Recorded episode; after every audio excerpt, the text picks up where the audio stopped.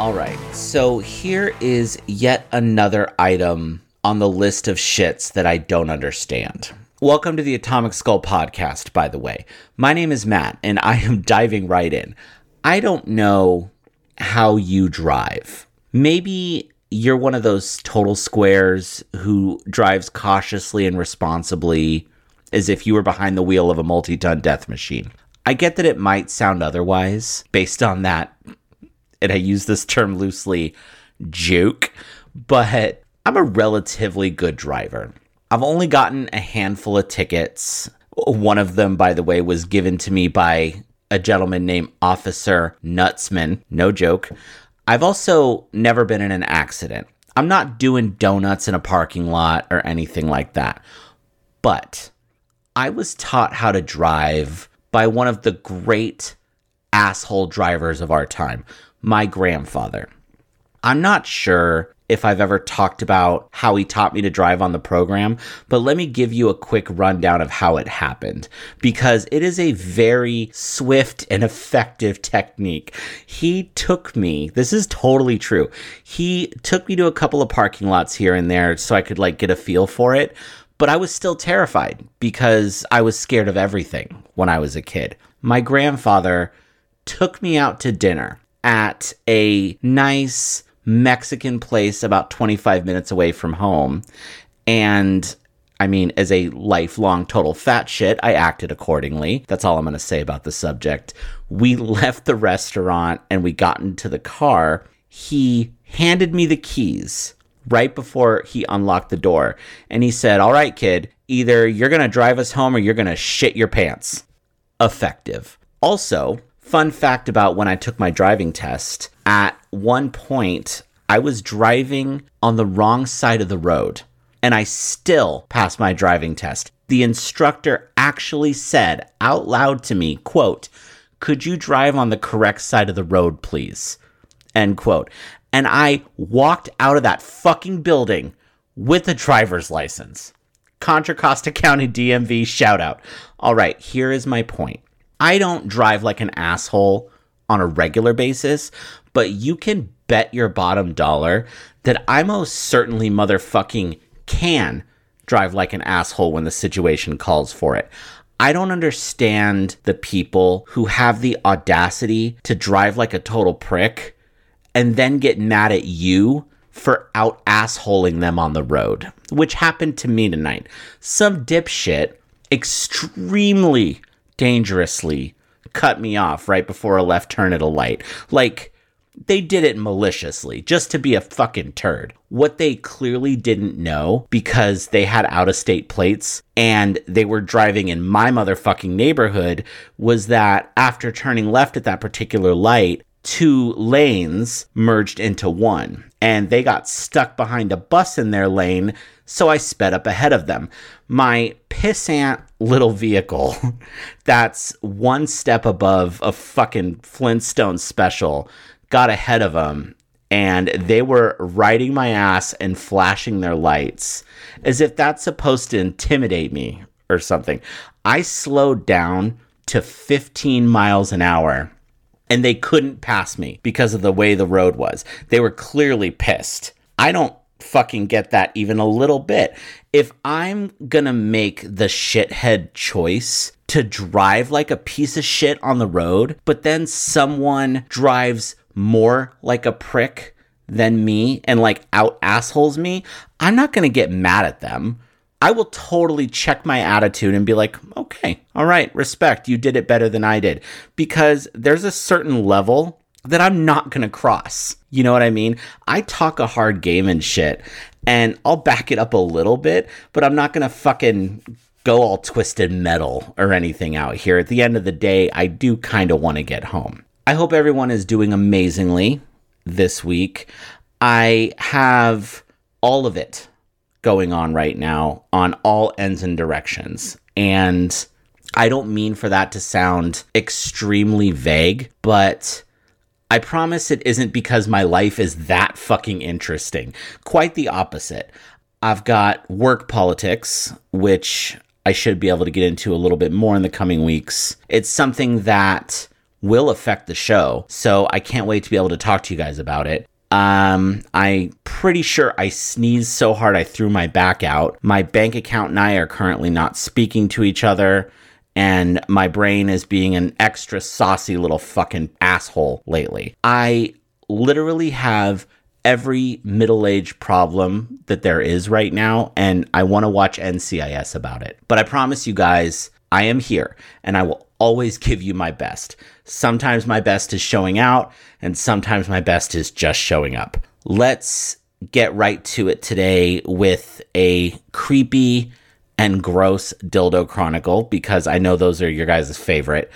I have a lot of gentlemen who come into the store that give us the Dahmer vibes. And that starts full on before they even say a word. I am talking gold-rimmed glasses, jeans that are one step above acid wash, off-color polo shirt, and then like the hair that's just a little bit too long, like just a spramp. And listen, if it was just the look, I would make a little Dahmer joke in my head and then move on. As much of a judgmental bitch as I can be, I try not to be egregiously assuming. You know what I mean? One of the dudes comes in every couple of weeks looking specifically for condoms without lube in them. And he's like always smiling all the time. Have you seen people who just walk around smiling all the time? When you're a kid and you don't realize how awful the world is yet, and your main purpose in life is to have pillow fights and obtain candy, that's one thing, and I'll look the other way. But this dude is an adult. He, I mean, presumably knows war exists, lived through the great toilet paper crisis of twenty twenty, and has seen at least one Fast and Furious movie, and is still walking around smiling at nothing like a damn fool. He always makes a point to pick a different area of the store to kink shame when he comes in. And I swear to God, I am the tiniest little pubic hair away from kicking his ass out of the store. I mean it. Last time he was in, he started talking about how collars and leashes should only be used on pets. And I didn't want to indulge him with any response, but I couldn't help myself. And I did say to him, "You said a mouthful there, my man." I don't think he understood what I meant when I was saying that, but my team did, and that was good enough for me. But the actual story I have for you, which I think I'm going to tell as my Kids and Scary story for the week, is an older gentleman came in, we'll say in his late fifties, maybe early sixties, with the Dahmer vibes minus the hair, because he had a beret covering it. I'm good with the beret on the right person. It can work. It works often. But this dude was clearly wearing it to try to look youthful and fooled absolutely fucking no one. He buys a cock ring and asks me for some cream that we have to, quote, help him stay hard, end quote. We do have some type of like enhancement creams, but that's not quite how they work. But I would have told him that fucking rubbing Nutella on his dick would help him stay hard if it would get him out of the store. Dude gave me the ick on sight. I hate to use the term because it sounds so fucking hippy dippy, and I eat too much steak for that, but he had like this weird aura that I caught as soon as he walked in. He was acting all giddy and pretentious at the same time. And think about that for a second, about how off-putting those two characteristics are together. It was gross. Now, keep in mind that I asked this motherfucker none questions, okay? I asked him zero questions. I could not possibly be any less interested in what he is doing with his cock ring and his Nutella. He explains to me that he's going to Thailand for a month and tells me how excited he is because they have such a vibrant sex industry there, but he had to stop in before he left the States because while they do have a huge sex industry, they don't have any dildo stores. And then, why would he even fucking do this? He talks about how young a lot of the girls who work in the sex industry in Thailand are. Eh. And he's talking about it Again, giddy and pretentious, but like as if he's educating me on it. Firstly, dude, we all know about Thailand. We just kept it from you for as long as possible, obviously for a good reason. And Seckenberg, people at the dildo store have such a bad habit of telling me the specific situation and reason that they're buying whatever they're buying. ninety-two percent of the things people buy, I don't need the story for. And more importantly, unless you starred in several Hunger Games movies, I probably don't want the story. This is going to be kind of a dark thought, but I know that statistically, I've sold people things at work that they use for something either incredibly immoral, incredibly illegal, or both. And when I get that vibe from someone, it does turn my stomach, but I really have no choice in the matter, if you think about it, and I do have to look the other way. It's kind of like, think about all the, oh, good, a food metaphor, great. It's kind of like, think about all the fast food you've eaten in your life, most of us anyway. Statistically, chances are someone has spit in your food or picked it up off the ground or done some other fucked up thing to it, but you don't think about that. Because you're about as lazy as you are drunk and you need something in your stomach that isn't whiskey. Same energy. Please don't tell me what you're doing with your purchases. I sold multiple double-ended dildos at work today to different people, and they extended me the professional courtesy of some completely flavorless small talk and generic gratitude before they just quietly left. And that is so much more appreciated than the dude who fucking came in with the stripper and bought her three hundred dollars worth of lingerie so she would fuck him. And the reason that I know that's what was going on is that he fucking told us. He told all of us. He was telling other customers. It's this weird mental tightrope that I walk where I'm genuinely happy for the dude. But also, if I found out that he got T-boned while turning out of our parking lot and got decapitated, I would still sleep like a fucking baby. I'm not going out of my way to be heartless. When I was younger, I felt like I wanted to know everything about everyone all the time, always. These days, I still value knowledge. I think I just learned to also appreciate discretion. That being said, I'll never turn down an opportunity for tea. I absolutely adore drama that I have no part of whatsoever, and there is nothing better than a good cuppa. All right, boys, let's get back into the promises that I have to keep and some embarrassing music that I used to love more than I do now. This week, we are going to talk about boy bands, and I'm already regretting it. There is a very deep, dark chamber in whatever is left of my heart that is reserved for the sweetest, candy-coated pop music I can find.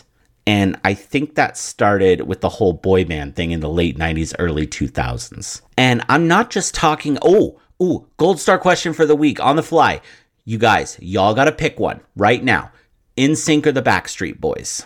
Slide into the D Ms on all the socials at Atomic Skull Podcast. Follow me if you haven't already. Shoot me an email, atomic skull podcast at gmail dot com. And there is no third option. I don't want to hear O-Town or Take That or Neither or any of that other shit. And I like both of them.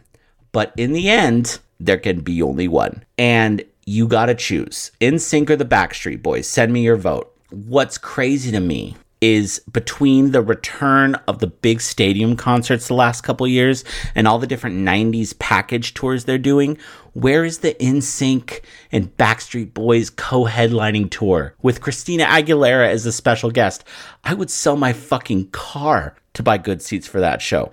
But meanwhile, I'm not just talking about those two boy bands. Don't fuck with me, because I can do a deep-ass dive when it comes to those. I know my calculus. You plus me equals us. Don't even try me with that shit. I'm going to give you guys, I hope you don't understand that reference. I'm going to give you guys two bubblegum flavored boy band hits that I really loved when I was younger that got one hell of a what was I thinking when I revisited them. The first one is Show Me the Meaning of Being Lonely by the Backstreet Boys. There are plenty of songs by the Backstreet Boys that I love, and I'm not ashamed to admit that. But the reason I'm choosing this one was that it was a depressing song for me.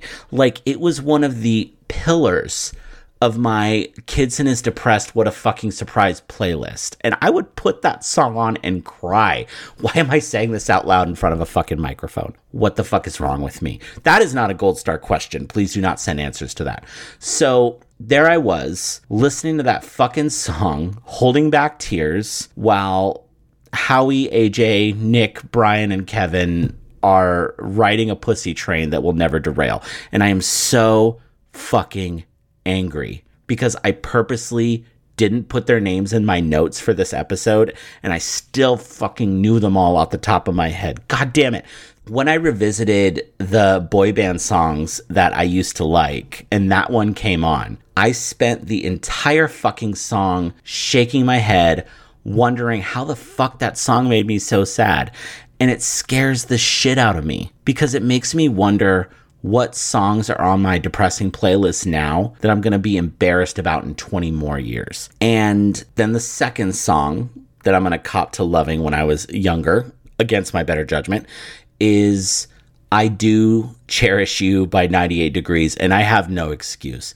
That was the song that, like, when I wrote my first girlfriend in high school letters and shit, I would include lyrics from that song all along the border of the paper because I was absolutely that guy. And I might have listened to Marilyn Manson and Linkin Park when I had friends in the car and shit, but when I was on my own, you could definitely catch me singing along to ninety-eight degrees. That's the other thing, is boy band songs are so fucking fun to sing along with. Speaking of those kinds of shits that are fun to sing when they're on, I was looking through my Atomic Skull Podcast Songs of the Week playlist on Spotify, and I realized that something I'm missing from there is an old-fashioned, back-to-basics, feel-good soul song. The ones where you hear, like, the first three seconds and you are immediately lifted up to somewhere better than you were, no matter where that was. I fucking love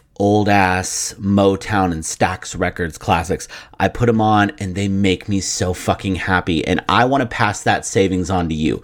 So if you want to throw on a song that is going to lift you higher and higher and make you feel good, check out the Song of the Week, which is on the playlist, and it is Do I Love You? Indeed I Do by Frank Wilson. The song is pure energy, pure serotonin for your ass, and I love it so goddamn hard. I want to go straight up Casey Kasem with it and dedicate it to my beautiful wife, Missus What's-Her-Name. Last week, we celebrated nine years since the day we met and five years since the day that I asked her to marry me, which I did on the anniversary of when we met on the exact spot where we first met. Aww. Yeah, yeah, yeah. I'm actually going to leave you guys with a quick funny story about not when I asked her to marry me, because that was a whole fucking thing, but when I asked her parents for permission to marry their daughter. Now, remember that I was raised by movies instead of parents. So for as many who ate all the pussy jokes that I make, it matters to me to, you know, show a little bit of panache from time to time when it comes to being romantic.